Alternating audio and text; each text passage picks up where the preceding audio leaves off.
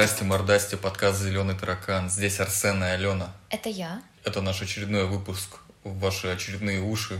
В этот раз этот выпуск особенный, потому что мы только что провели разминку. Чувствуешь ли ты какой-то эффект от проведенной разминки, кроме того, что сводит челюсть? Мы решили стать профессиональными подкастерами, поработать над своей дикцией, над звучанием нашего голоса, и кажется, что в какой-то момент э, наш язык начнет заплетаться не от того, что он просто заплетается, а от того, что он просто устал от упражнений перед подкастом. Да, есть такое. Я реально чувствую какие-то новые ощущения в своей челюсти. Раньше не было такого, и я не знаю, хорошо это или плохо, но мне кажется, что твой голос звучит как-то глубже, что ли. Так что... Ну, я чувствую огонь в губах.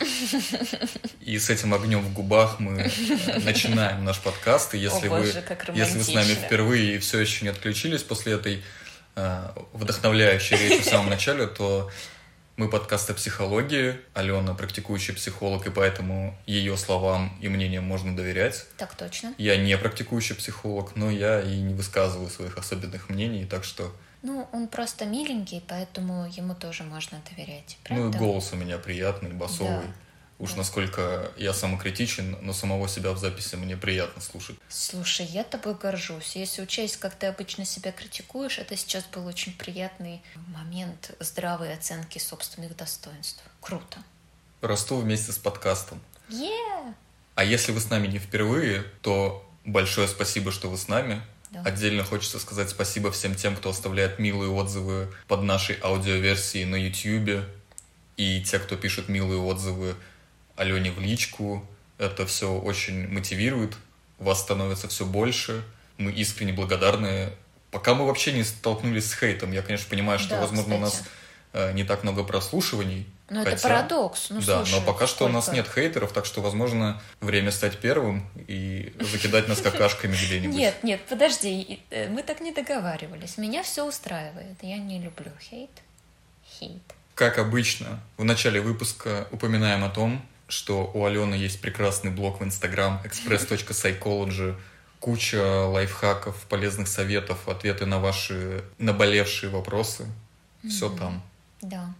А, на всякий случай напоминаю, что на Яндекс Музыке у нас нет возможности ставить ссылку на Инстаграм, поскольку там нет описания. Да, спустя три месяца пользования Яндекс Музыкой мы узнали, что там нет описания к выпускам, хотя мы так э, настойчиво вас проси- просим перейти в описание. Мгм. Но вы можете посмотреть его на какой-то другой платформе, например, на Ютубе, там есть описание, и можно будет посмотреть все ссылки. Наконец-то мы продрались сквозь наше вступление И и переходим. переходим к теме нашего выпуска. А тема нашего выпуска это невроз и невротизм. Всякие другие на N штуки. Вот да, а, есть тут несколько понятий, и давай начнем с того, что определимся, эти понятия родственники или просто однофамильцы. Такие понятия, как невроз, неврастения, невротизм и нейротизм. В чем между ними отличие, если такие отличия вообще имеются? Отличия есть. Эти понятия, ну, я бы сказала, что они родственники, такие более близкие или более дальние. Невротизм и нейротизм — это одно и то же. Это просто вопрос транскрипции в русский язык. И это, собственно, личностная черта, которая описывает, ну, сочетание определенных других мелких черт. И мы, наверное, подробнее затронем ее позже, но пока просто говорю, что это личностная черта, которая входит в норму, которая в той или иной степени есть у нас у всех, просто у кого-то более выражена, у кого-то менее выражена. Невроз же — это расстройство психики, соответственно, оно может... Это уже не норма, когда оно возникает, это надо полечить, и это можно вылечить, и, соответственно, дальше снова быть здоровым и жизне- и жизнерадостным человеком. А неврастения — это конкретный вид невроза. То есть бывает много-много-много разных неврозов, а неврастения — это один из них. Такое, это достаточно старое слово. Сквозь года классификацию неврозов не раз менялись. А неврастения, она вот с самого начала идет, и сейчас она уже значит самую малость немножко другое, чем раньше, но тем не менее это один из видов невроза. Ну и тогда, как ты сказала, что неврастения – это один из видов невроза, а какие, собственно, виды невроза существуют помимо неврастении? Мгм. Здесь мы входим на такую сложную, немножко зыбкую почву, потому что если вы слушали Болотистую наш... ингерманландскую почву. Да. А какие есть виды неврозов? Дело в том, что, как я сказала, классификации претерпели определенные изменения, а в нашей стране еще есть такая фишка про то, что до в общем-то, окончания Советского Союза мы, у нас была своя психиатрия в стране, основанная... Карательная. Ну, не обязательно, на самом понятно, что и это было, но в целом у нас а, были там классные исследования, классные теории, все это было здорово, но оно было немножко другое, чем во всем остальном мире. И это не значит, что оно было хуже, да, опять-таки, но были другие классификации. После же перестройки мы начали использовать международную классификацию болезней, МКБ. А, есть две основные вот таких сборника всех болезней, которые есть с их названиями и ну, с какой-то общей информацией о них, американский ДСМ и международный МКБ. И в России сейчас используется вот этот международный. А, но при этом, как вы понимаете, все это произошло не так давно, 30 лет, а, еще это недостаточный срок для того, чтобы полностью сменилось поколение специалистов. И еще очень много людей, которые продолжают ориентироваться на, а, ну, условно, советскую Э, классификацию. То есть вот буквально несколько лет назад меня в университете еще, по сути, учили советской классификации неврозов по, э, ну, такая теория Месищева. Блин, Очень... ну, по-моему, это ужасно. Ладно, не сменились специалисты, но вопрос образования это уже давным-давно должны были как-то подстроиться под ну, а, если честно, рельсы. когда я это поняла, мне стало немножко неприятно, потому что действительно, ну, я сидела и там на лекции записывала вот эти три основных вида неврозов. Которые а, уже давно не актуальны. Ну, они не то чтобы не актуальны, а как бы это не перестало быть правдой. Просто, ну, если я приду, например, работать в какой-нибудь ПНТ сейчас, и мне надо будет ставить диагноз, я столкнусь с тем, что я, ну, я могу поставить условно три варианта невроза, а их там сейчас, я, я не считала, ну, не знаю, 20 угу. разных, более узкоспецифичных.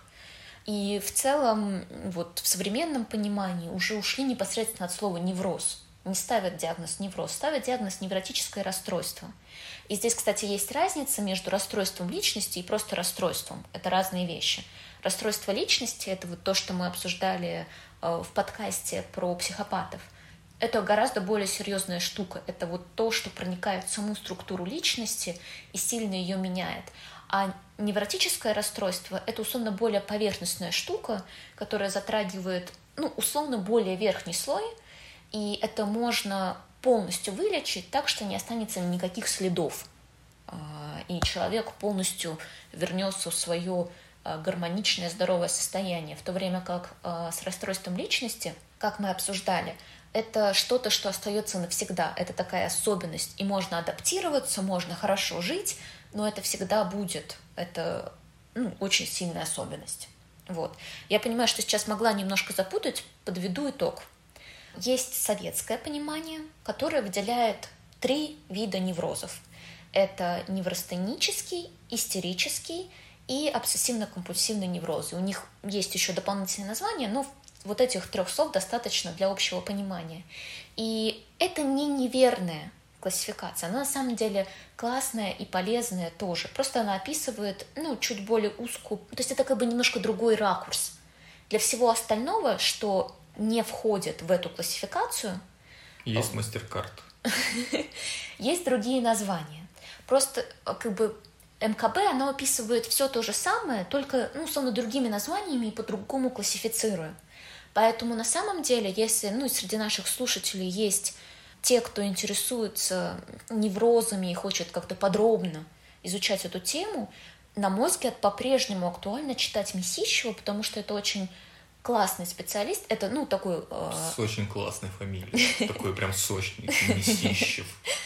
На мой взгляд, та информация, которую, которая есть вот в его монографиях про неврозы, она по-прежнему актуально в том плане, что она дает более глубокое понимание сути невроза. Но это отличается от вот современной классификации. В современной же классификации не используется слово невроз, используется слово невротическое расстройство. И, соответственно, по МКБ туда входят самые различные невротические расстройства, более узко э, специфичные, Туда входят различные фобии, просто фобическое расстройство, конкретно агорафобия, социальные фобии и какие-то более узкие тоже, которые уже конкретно не называются, но понимает, что туда все входит. Паническое расстройство, тревожное расстройство, депрессивное расстройство, обсессивно-компульсивное остается с различными э, дополнениями, посттравматическое стрессовое расстройство, расстройство адаптации, диссоциативное расстройство, которое это то же самое, что э, истерическое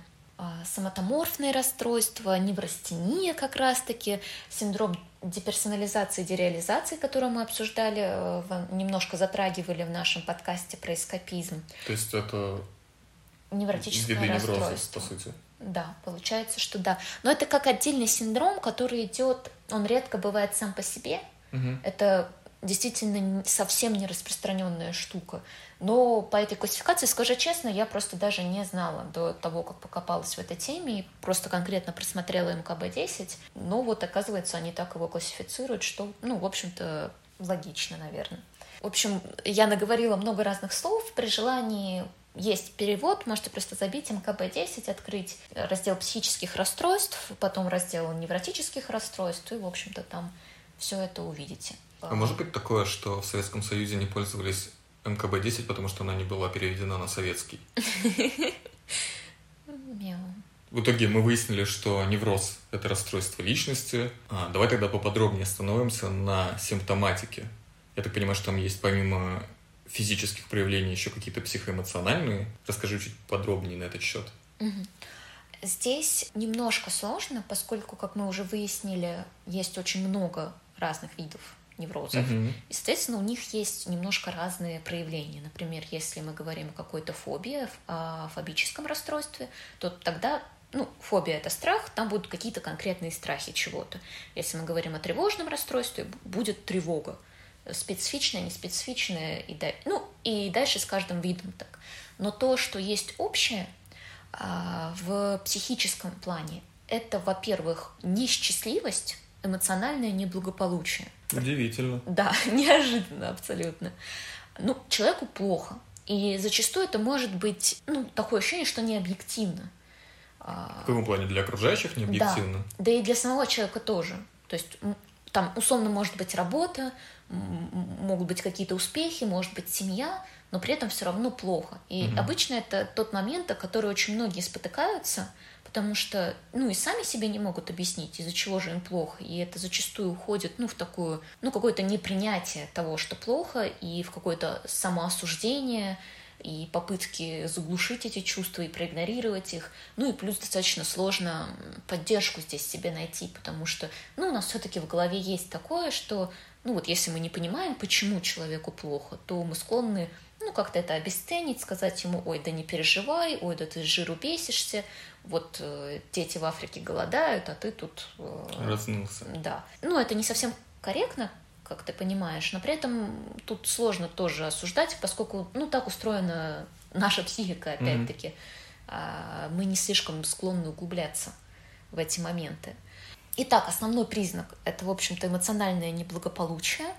Дальше э, мы можем говорить о такой в целом очень большой утомляемости, э, низком уровне энергии, ресурсов, э, рассеянности, раздражительности, тревожности. Это достаточно часто, ну, практически всем видам свойственно. Высокая чувствительность, могут начинаться сложности в отношениях. Ну и дальше это такое состояние, которое начинает проникать во все сферы. Мгм. То есть э, здесь можно начинать уходить в какую-то конкретику, но это все равно будет достаточно абстрактно, если мы не будем прям конкретно каждое расстройство разбирать. Но в целом я бы предложила ориентироваться вот на это ощущение неблагополучия. Если плохо, то это всегда повод обратиться за помощью, потому что, ну, и я имею в виду долго и без видимой на то, на той причины. Если конкретно Тотально что-то... беспросветный звездец. Да, например. И плюс очень часто прилагаются какие-то телесные проявления, и их специфика в том, что реально орган, он не, ну, он не больной, Мгм. который бол- но при этом он болит. И это вот невротическое, именно на фоне невроза так происходит. То есть, когда мы говорим о психосоматике, Мгм. это уже немножко другая ситуация, потому что там реально есть ну, какое-то нарушение в работе органа, и оно вызвано психологической причиной, но орган реально болеет, который болит. А в данном случае это какой-то... Это- Это, фантом? ну, Фантомная боль? Это можно так назвать. Человек реально чувствует боль. То есть, если человек с неврозом говорит, что у него болит голова, она правда болит. Но только в голове Если он, конечно, ничего не... дома не оставил. Но, но в ней ничего не сломано. То есть там нету опухоли, там нету, ну, еще чего-то. Если проверить орган, ну, пойти к врачу проверить, то окажется, что там все в порядке. И, скорее всего, врач направит в этот момент к психотерапевту, скажет, ну, мы вас там все проверили, нечего вас лечить, раз болит, идите к психотерапевту. А вот если с психосоматикой человек приходит, то это как бы более запущенная стадия. Мгм. Условно, человек, который не лечит свой невроз, он может в какой-то момент уже стать психосоматиком, потому что это, ну, условно, эта стратегия компенсации закрепится, и у него реально уже появится болезнь. Но на, там, на первых стадиях повреждения органа нету. Так вот, э, телесные проявления – это часто головные боли, это проблемы э, с желудком, это проблемы, различные нарушения сна, то есть бессонница, трудности с засыпанием, прерывистый сон, панические атаки, тоже все это сюда относится, различные головокружения, нарушение аппетита, переедание или наоборот э, сильное недоедание, потеря веса. Могут также присутствовать сердечные боли. Ну и в целом, как я сказала, вот эта повышенная утомляемость, постоянное чувство усталости, э, снижение в целом энергичности, работоспособности и всего остального. Ну и надо э, понимать, что когда мы говорим о невротическом расстройстве, то это, поскольку это вот именно расстройство, которое начинается, продолжается и заканчивается в какой-то момент, то, э, как правило, можно выделить начало. То есть до какого-то момента так не было. Мгм. Если так было всегда, вот прям с детства, то мы тут уже говорим скорее о чем-то большем. Хотя, конечно, есть э, свои тонкости, разделения, и здесь на самом деле для меня вообще не очевидный вопрос, вот где проходит это тонкое разделение между тем, что мы можем назвать именно неврозом, а что не можем. Если мы говорим о том, что невроз это такой, что это точно не праздник, который всегда с нами, что вот Мгм. какой-то что-то приводит к появлению невроза в нашей жизни, собственно, вот, а что может привести, какие Мгм. причины появления невроза? Главное, что мы понимаем а, про невроз, что это так называемая психогенная штука. Такое умное слово психогенное и такое просто супер простое слово штука. Think. Yes. Ой. А что значит психогенно? Это значит, что к этому приводит какое-то событие, условно не травма головного мозга, а вот что-то произошло, какая-то ситуация, а, какая-то психотравма, которая влияет на человека и, соответственно, вводит в его, его в состояние невротической реакции. Это может длиться недолго, и человек может сам выйти из этой невротической реакции. Ну, а под невротической мы в данном случае имеем в виду непродуктивный, неадаптивный. То есть ситуация не решается, а человек к ней как-то так кособоко приспосабливается и остается жить в этом неприятном для себя состоянии, болезненном. Еще важно, что просто психотравмы недостаточно, потому что какие-то сложные и страшные, тяжелые вещи происходят со многими людьми, но не все из них потом ну, уходят в невроз. Мгм. И это, соответственно, сочетание многих факторов. Ну, то, как меня учили, да, вот с этого условно-советского подхода, с теорией Месищева, и ну, я искренне считаю, что это актуально и сейчас, это идея о том, что важно, чтобы сформировался определенный конфликт внутренний. То есть не просто вот произошло какая, произошла какая-то ситуация, и человек пошел дальше, а произошла какая-то ситуация, и она породила внутренний конфликт для человека, что-то, что совершенно не, сту- не стыкуется и не может уложиться в голове Можешь какой-то пример привести, потому что пока тяжело. А, Я приведу пример, в общем-то, который приводит сам Месищев. Это такой советский пример, но он достаточно красочный. Э, Нет, не красочный, иллюстративный. Там приводится пример женщины, которая узнает о том, что ее муж фальшивомонетчик, и у нее появляется конфликт между тем, что, ну, это ее муж, она его любит, но при этом с моральной точки зрения она считает его занятие профессионально неприемлемым и считает, что она должна ну, доложить на него в милицию или куда там докладывают по таким вопросам. И, соответственно... В тарелку докладывают. Так вот, и она в итоге на него доложила, но после этого у нее сформировался невроз на фоне того, что ну, она вроде как сделала правильное дело, но при этом предала своего любимого человека. И вот это конфликт. То есть две противоположно направленные какие-то тенденции, мысли, стремления, которые ну, нельзя а, удовлетворить одновременно и то, и то. Происходит конфликт. Вот. И, mm-hmm. и как бы пока этот конфликт не будет внутри нее разрешен, соответственно, невроз будет оставаться. И если возвращаться а, вот к той э, такой к тем трем видам неврозов, которые выделялись Месищевым, то там э, выделяется и три основных конфликта. То есть неврастения — это конфликт между «могу» и «надо». То есть человек считает, что надо поступить вот таким образом, вот в такой ситуации, но при этом он не может по каким-то объективным своим ограничениям или по, каким- по каким-то другим требованиям к себе – или еще почему-то, и это рождает в нем конфликт.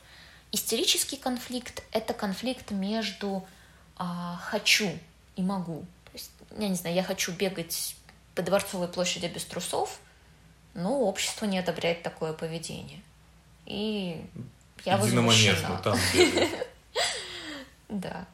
И, соответственно, обсессивно-компульсивный конфликт — это конфликт между «хочу» и «надо».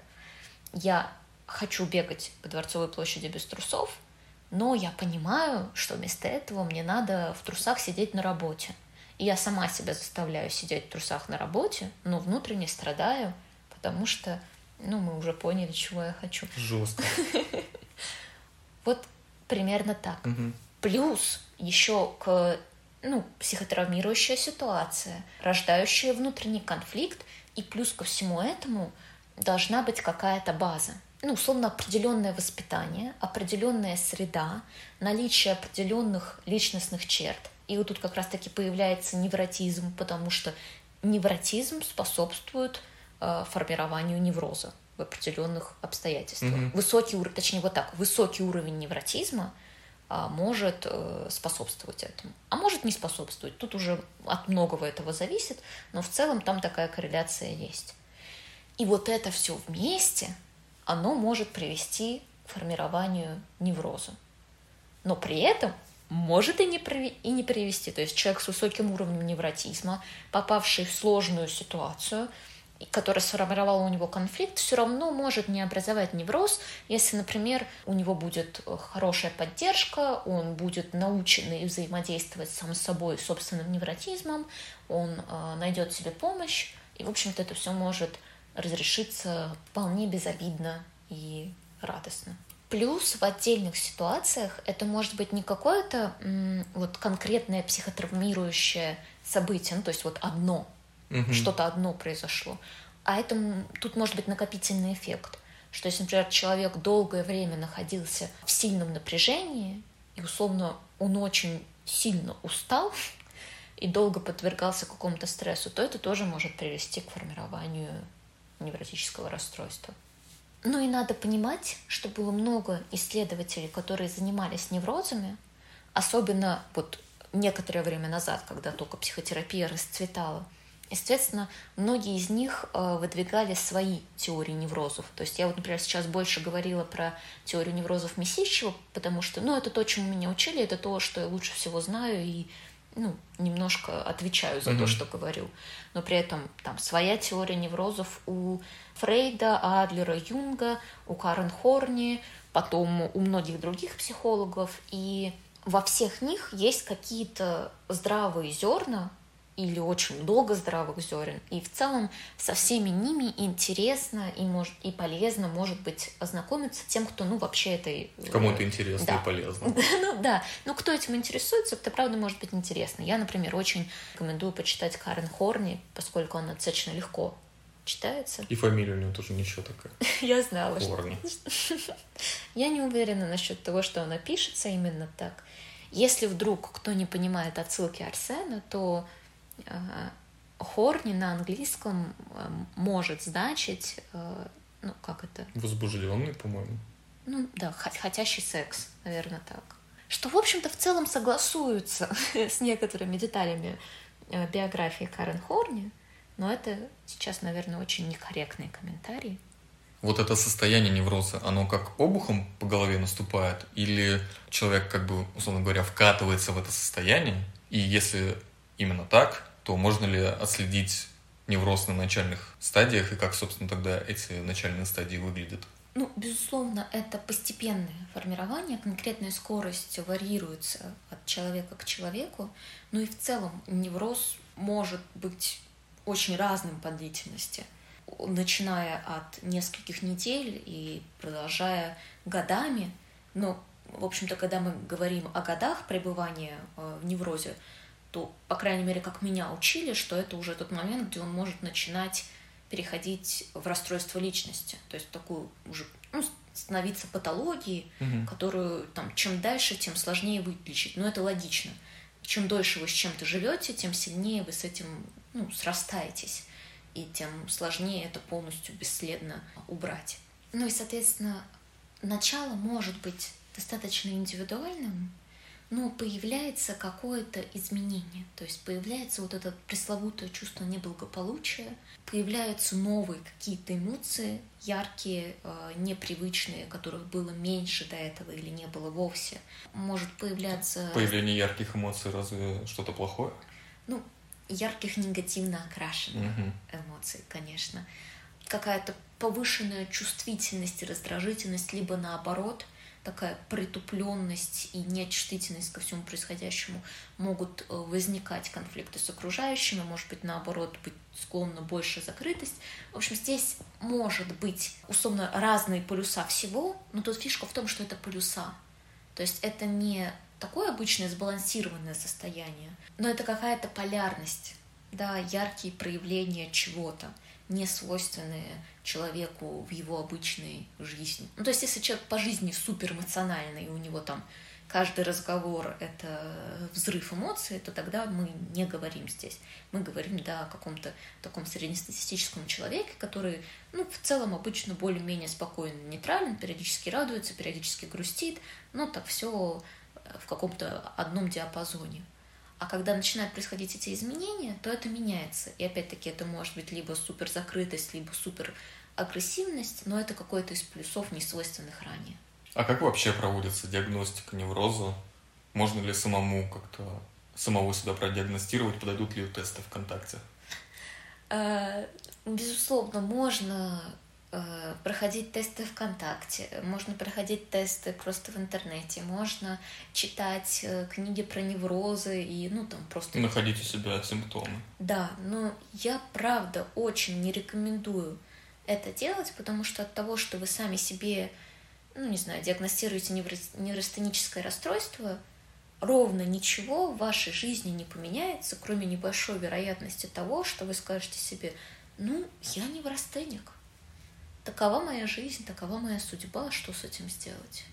Неврастенникам нелегко живется, и, в общем-то, ну, как бы продолжить жить так, как вы жили. Диагноз сам по себе, он мало что значит, он мало что меняет.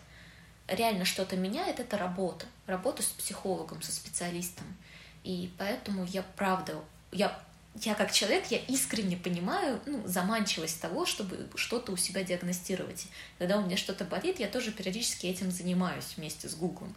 Но это просто непродуктивная стратегия. Если есть вот ощущение неблагополучия и предположение о том, что с вами что-то происходит, лучше ну, постараться сделать это усилие, дойти до специалиста, чтобы знать наверняка и понимать, что вы идете к специалисту не за диагнозом, который снимет с вас ответственность за вашу жизнь, а за помощью, которая поможет вам что-то изменить.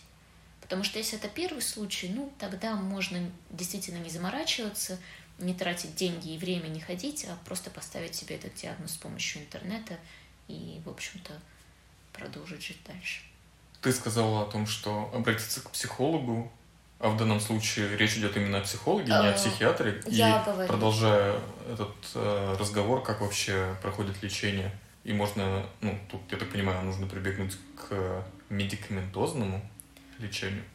Э, я оговорилась. Это, безусловно, не просто психолог.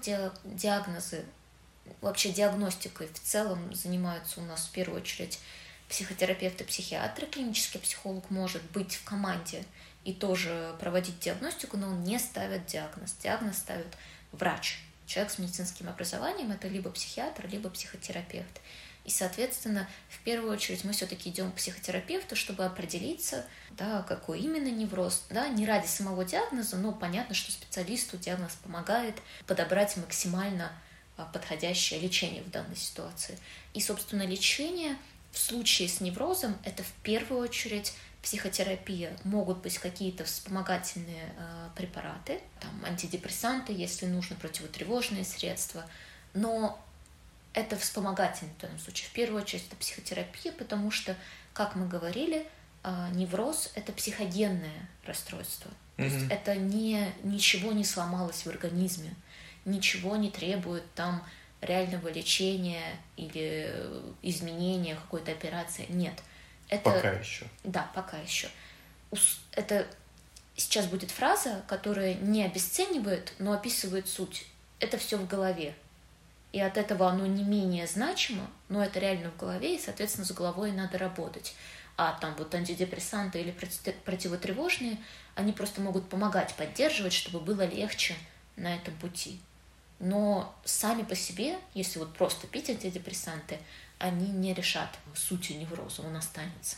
Я вот такое мнение читал, что, ну, опять же, ты говоришь, что это все в голове. Насколько здесь действенны техники нейролингвистического программирования? То есть, по сути дела, если ты свои установки как-то перепрограммируешь, то, может быть, как-то легче становится? Это работает ли так? Это может быть одним из методов работы, но все-таки НЛП, оно, как правило, скорее с симптомом имеет дело. Точно так же, как и гипноз, например, в этой ситуации.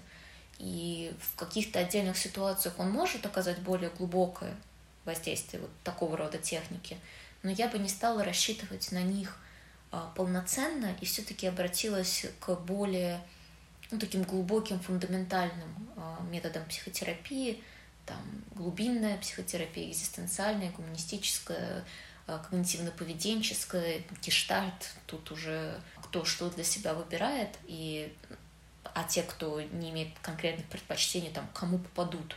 Нельзя сказать, что здесь что-то конкретное более эффективно или менее эффективно. Ну, главное, чтобы вообще э, был этот процесс.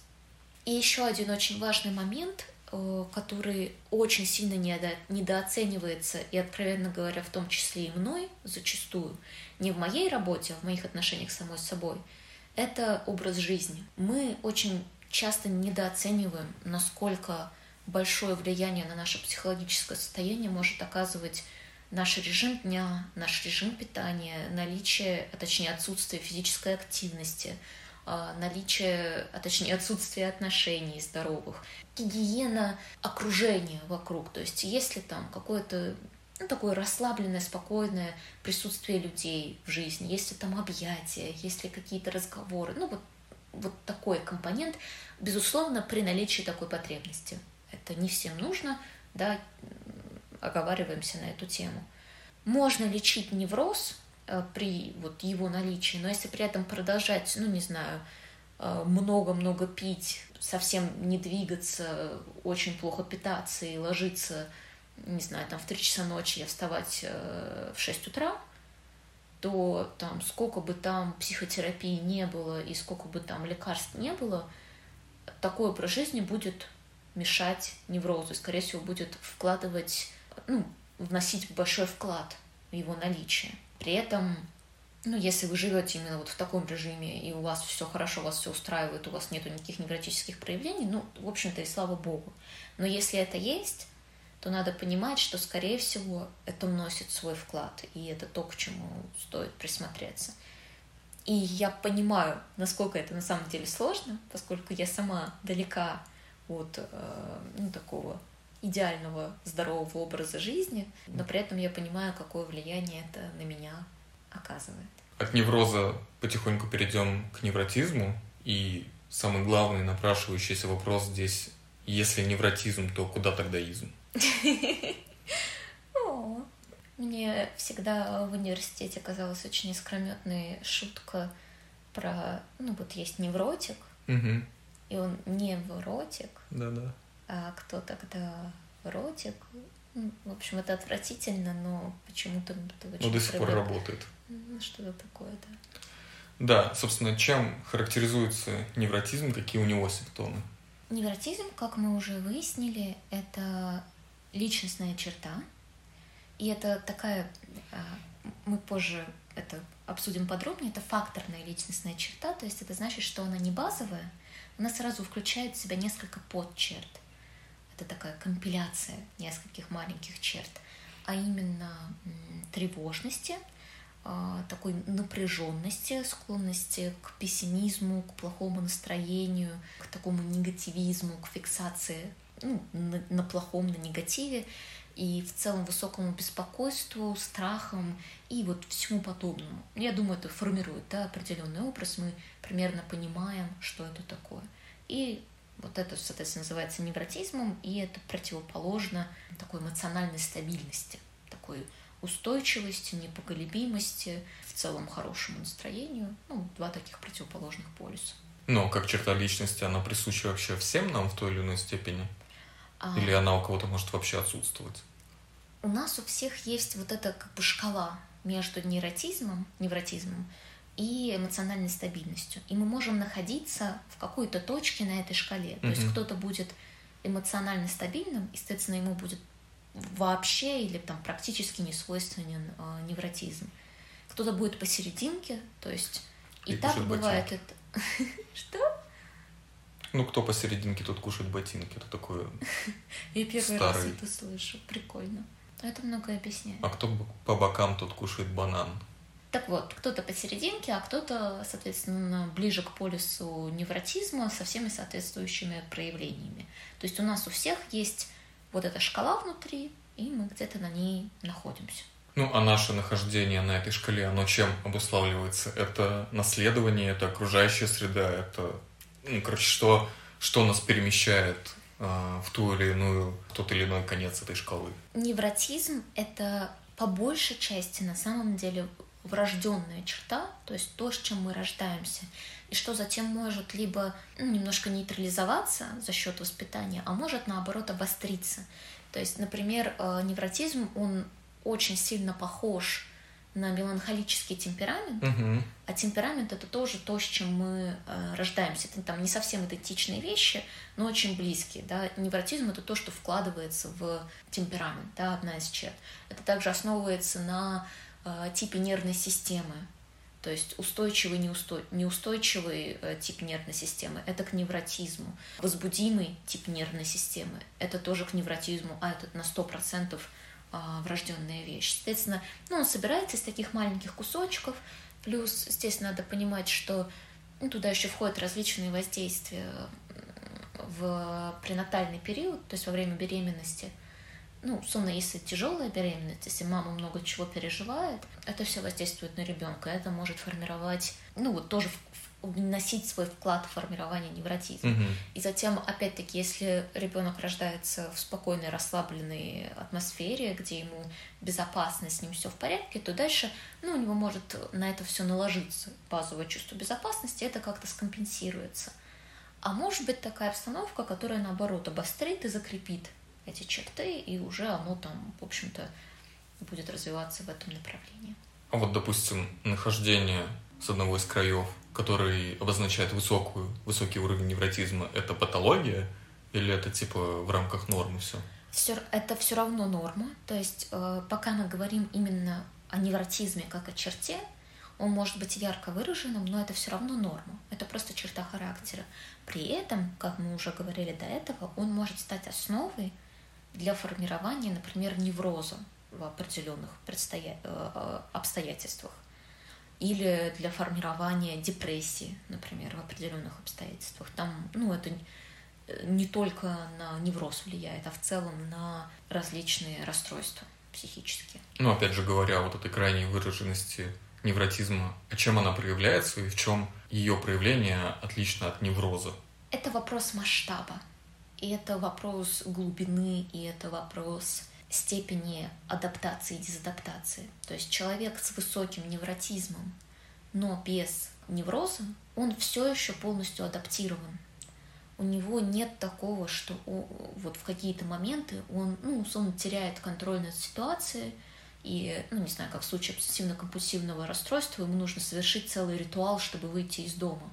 У него нет такого, он может тревожиться по каким-то отдельным моментам, выходя из дома больше, чем обычные люди. Но это не значит, что он будет делать, ну, условно, что-то, что не нужно делать, что ему не нужны какие-то дополнительные средства, чтобы почувствовать себя спокойно, нормально.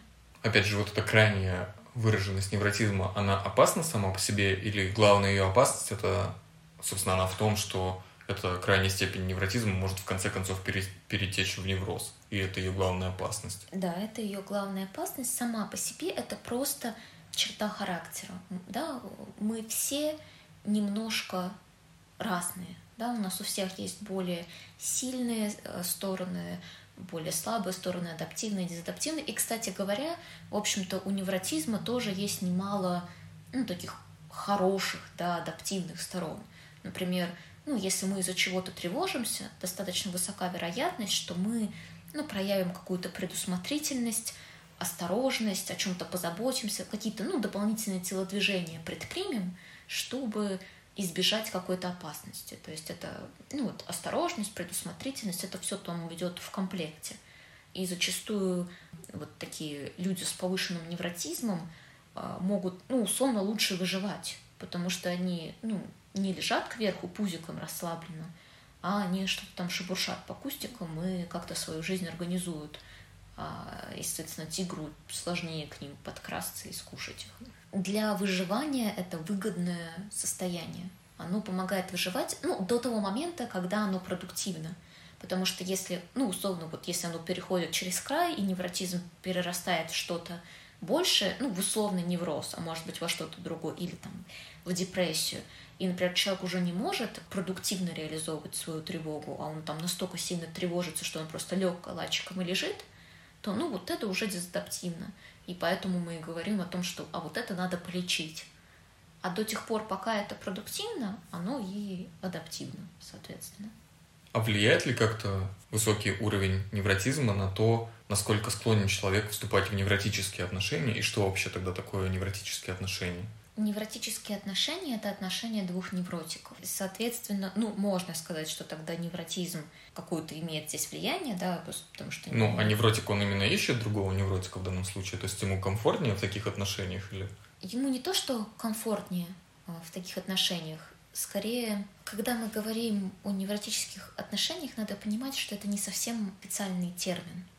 Как я могу предположить, под вот этим словосочетанием – подразумеваются в первую и в большую степень созависимые отношения. Угу. В плане созависимости, где, в общем-то, один или два человека пытаются за счет этих отношений удовлетворить потребности, которые не надо удовлетворять в этих отношениях, э, вообще в, отно, в каких-либо отношениях, там, потребности в симбиозе, в, сим, в там, полном слиянии безраздельном, потребности в постоянном одобрении, не просто там в нормальной поддержке, которую мы даем друг другу, а в такой вот просто безусловной любви, материнской любви. Мы очень часто приносим, если у нас ну, была не закрыта эта потребность в детстве, если мы не получили достаточное количество, мы можем отчаянно искать это в отношениях взрослых, а это там и не должно быть, mm-hmm. да, безусловно, любит э, мама ребенка в отношениях двух взрослых людей, не являющимися кровными родственниками, ну, то есть матерью и ребенком, и не идет речь о безусловной любви, это, это отношения, да, это семья, там есть какие-то обязательства, там есть какие-то требования, и это там не значит, что надо быть жестким друг другу, жестоким или еще каким-то, но тем не менее о безусловной любви там речи не идет. И это как вот один пример, это отдельная большая тема, я не буду в нее углубляться. Плюс это могут быть, ну, в целом отношения, где один или оба участника являются невротиками, или где это невротик плюс психопат, ну, там, человек с расстройством личности. И, соответственно, это нездоровые отношения в том плане, что там не просто все просто, ну, там, ты нравишься мне, я нравлюсь тебе, э, мы организуем вместе семью, договариваемся, там иногда можем ссориться, но в целом у нас все понятно. Мы оба понимаем, зачем мы здесь, мы оба понимаем, чего мы хотим, оба понимаем, что делаем. Когда же это люди, ну, с какими-то вот такими расстройствами, глубинными процессами, они могут не понимать сами своих целей, не могут не понимать цели партнера, и эти цели могут быть очень непросты. Условно, это могут быть какие-то игры за власть, контроль, эти удовлетворения потребностей в любви, еще в чем-то. И, ну, соответственно, там появляется много-много слоев. Там вот эта простота и понятность, она уходит. И, конечно, в любых отношениях есть какие-то дополнительные слои. Нету двух идеально здоровых людей, у которых нету никаких ну, там, вторичных потребностей в отношениях.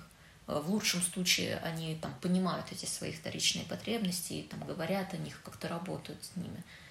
Но просто вот в этих условно-невротических отношениях все еще гораздо сложнее. Там вот это целый, целое подземелье с э, различными...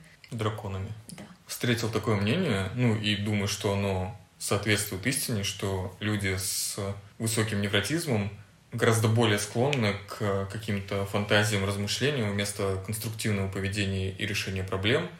И как таким людям, во-первых, ну, учить себя конструктивному поведению, и что вообще хорошо бы в себе начать воспитывать человеку с высоким невротизмом?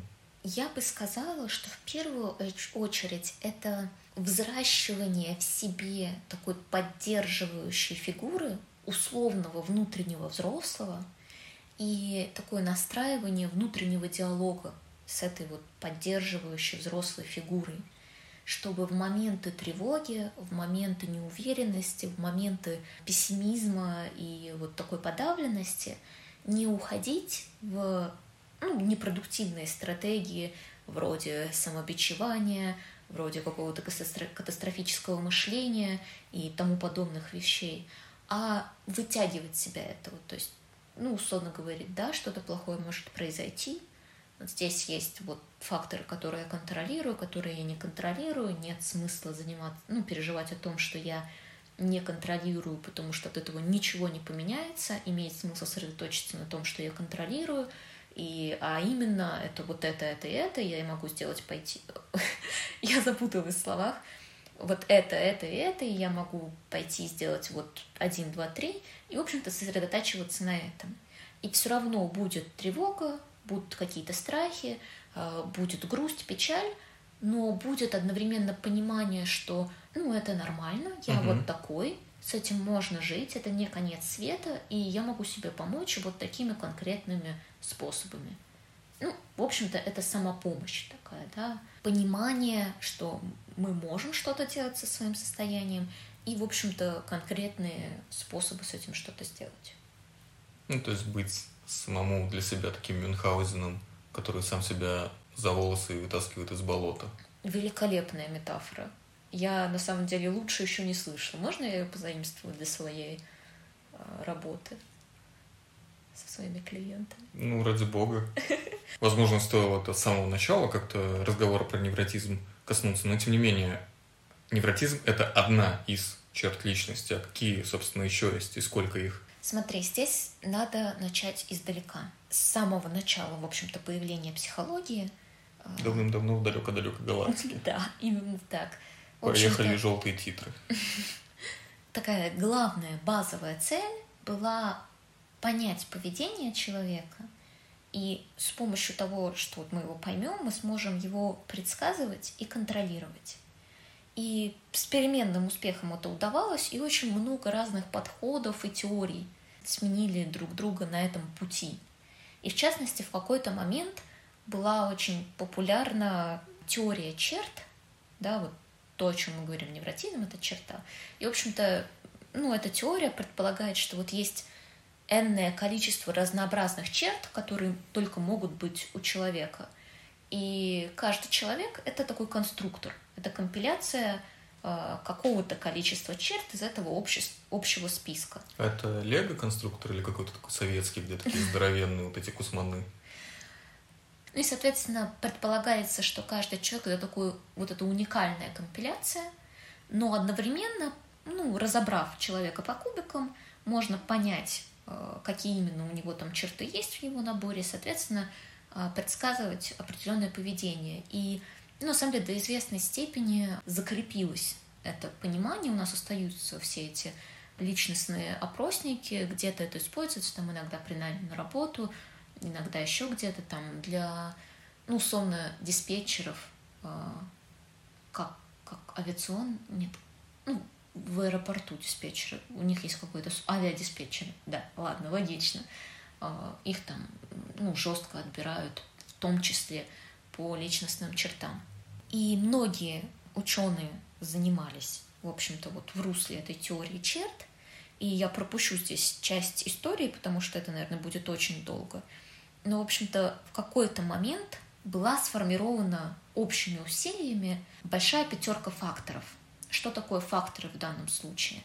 Это вот эти такие супер черты, которые объединяют в себя много других маленьких. То есть это такая пирамидка. В ее основе много-много-много вот маленьких черт, которые, ну вот она одна и одна, она больше в себя ничего не включает. Над ними есть еще слой тех уже таких факторов, которые объединяют в себя по парочке черт, и над ними еще, еще, еще слой, и вот есть самый верхний слой таких самых общих черт, которые э, есть э, у многих людей, у, каждой, у каждых из этих черт есть э, два полюса, и все люди располагаются, ну вот, на, на, какой, на какой, в какой-то точке этой шкалы между этими двумя полюсами. И вот таких супер гипер обобщенных черт, их пять, они называются факторами. И факторами они называются потому, что их выделяли с помощью факторного анализа. Это ну, определенный статистический метод. В общем, сложная, долгая история, поверьте мне на слово. У тебя был настолько, настолько холодный взгляд в этот момент, типа, нет, нет вообще. Ну, это я так. Факторный анализ – это просто термин, который встречается у меня на работе, поэтому mm. Ты сказала факторный анализ, у меня флешбеки начались. Гуки, они на деревьях. ПТСР. Да, отчеты их надо делать. Да. Так вот, есть различные трактовки этой большой пятерки факторов в зависимости от конкретного ученого, который там высказывал свое мнение. Ну вот, общепринятый вариант. Первое, первый фактор – это экстраверсия, интроверсия, угу. два полюса. Ну, думаю, здесь даже не надо и про них подробнее говорить, мы все уже знаем, что это такое. Следующее, следующий фактор — это альтруизм. Ну, естественно, с одной стороны альтруизм, дружелюбность, э, такое ориентация на других людей, с другой стороны холодность, недружелюбность, конфликтность. Ну, Эгоизм, наверное. Нет? Ну, такой ярко выраженный, да, не здоровый, а такой уже граничащий с... Даже не знаю с чем. Ну, да, это, я думаю, тоже можно туда отнести. Третий фактор — это сознательность, то есть понимание того, что я делаю, почему я делаю, способность контролировать это. Ну и, соответственно, на другом полюсе это такая неорганизованность, необязательность, непонимание себя и тому подобные моменты. Следующий фактор это как раз-таки эмоциональная стабильность и невротизм. Mm-hmm. Ну, это мы уже обсудили, понимаем. И последнее это культурность и интеллектуальность, открытость новому опыту с одной стороны, и ну, такая не слишком сильная ориентация на познание и интерес, ну что-то подобное. Ну, естественно, тут можно вот в этой большой пятерке можно легко проследить как будто бы вот такую оценочность, да, как будто бы один полюс плохой, один полюс хороший.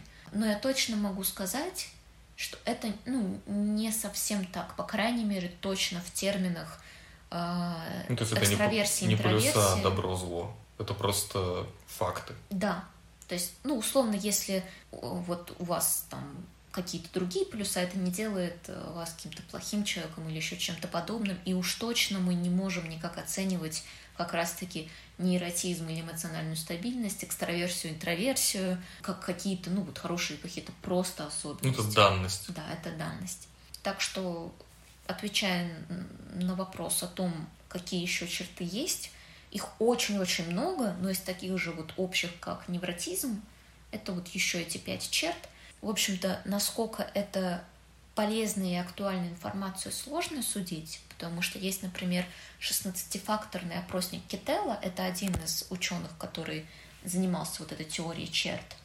И он, он очень большой, естественно, вот у него есть там не 5, небольшая пятерка, да, не только 5 факторов, а у него их 16.